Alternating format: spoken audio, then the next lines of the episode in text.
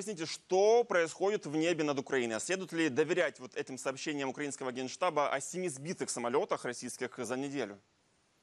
А последнее время участились количество, э, э, увеличилось количество самолетовылетов российских. Э, с помощью кабов засыпают наш передний край.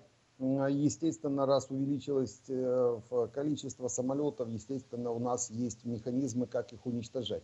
Скорее всего, это выезд так называемого блуждающего Патриота. По дальности примерно это его работа от 70 до 120 километров – он возьмет, так как дальность максимальная 150 километров.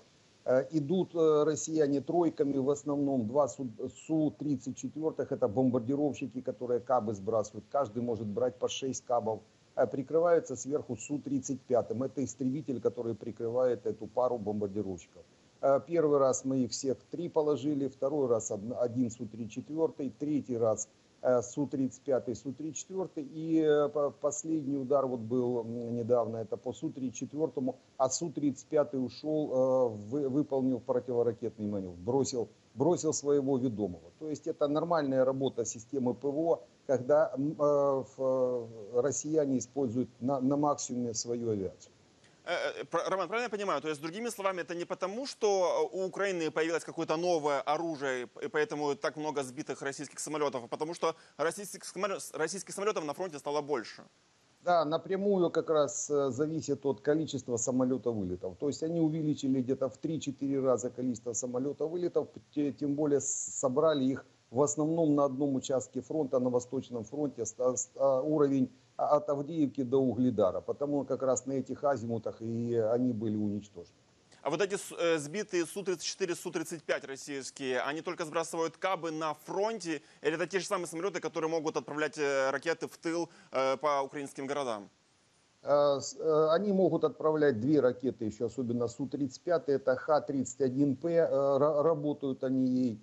Э, по, это противорадиолокационная ракета, и ракету Х-59, Х-69. Они также ею работают, но не часто. Сами по себе ракеты, э, они на прямом телеуправлении, так называемом, потому надо такая серьезная доразведка, разведка целей. Так, одна-две ракеты в сутки они могут отправлять. Именно Су-35. А Су-34 работают в основном только Э, как, как бомбоматки так называемые, то есть бомбардировщики, сбрасывая по 6, по 6 э, э, корректируемых авиационных бомб. Вчера в Кремль распространил значит, видео о том, как Путин летает на ракетоносце Ту-160М. Объясните, что это за самолет и может ли он быть опасным для Украины?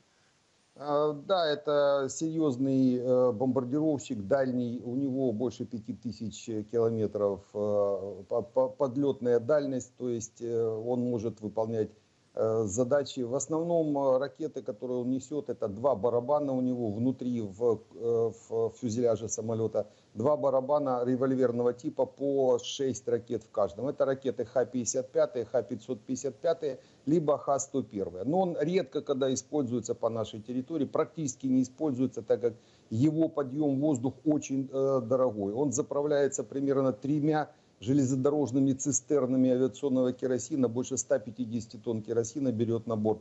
Его надо постоянно заливать полностью под завязку. Э, вылет э, очень дорогой, потому они используют намного более дешевые в э, финансовом отношении, согласно полетного часа, это Ту-95. То есть больше Ту-160 и здесь нужен для поддержания так называемых штанов, как это в авиации говорится, для определенного налета, но и для э, держания под таким контролем, под прицелом дальних стран. Это страны больше 5-7 тысяч километров по дальности. Потому, ну а Путина покатали за мешка.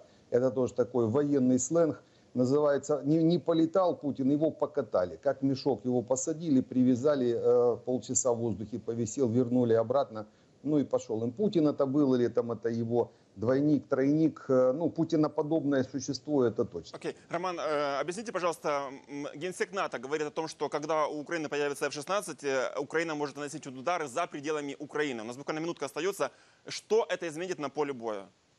Э, нельзя выиграть войну, если вы не наносите удары по территории противника. Военные объекты основные находятся на территории России, потому это, это разрешение, или, по крайней мере, риторика о, о такого рода разрешениях, она э, однозначно нам поможет. Нам надо до 500 километров вглубь э, России уничтожать военные объекты. Тогда мы победим на нашей территории. Военные объекты, в том числе и вот эти э, э, бомбардировщики-ракетоносцы? Однозначно их лучше на земле уничтожать, но это не 500 километров, они стоят подальше, но тем не менее у нас э, руки длинные наших спецслужб, доберемся и до этих тушек.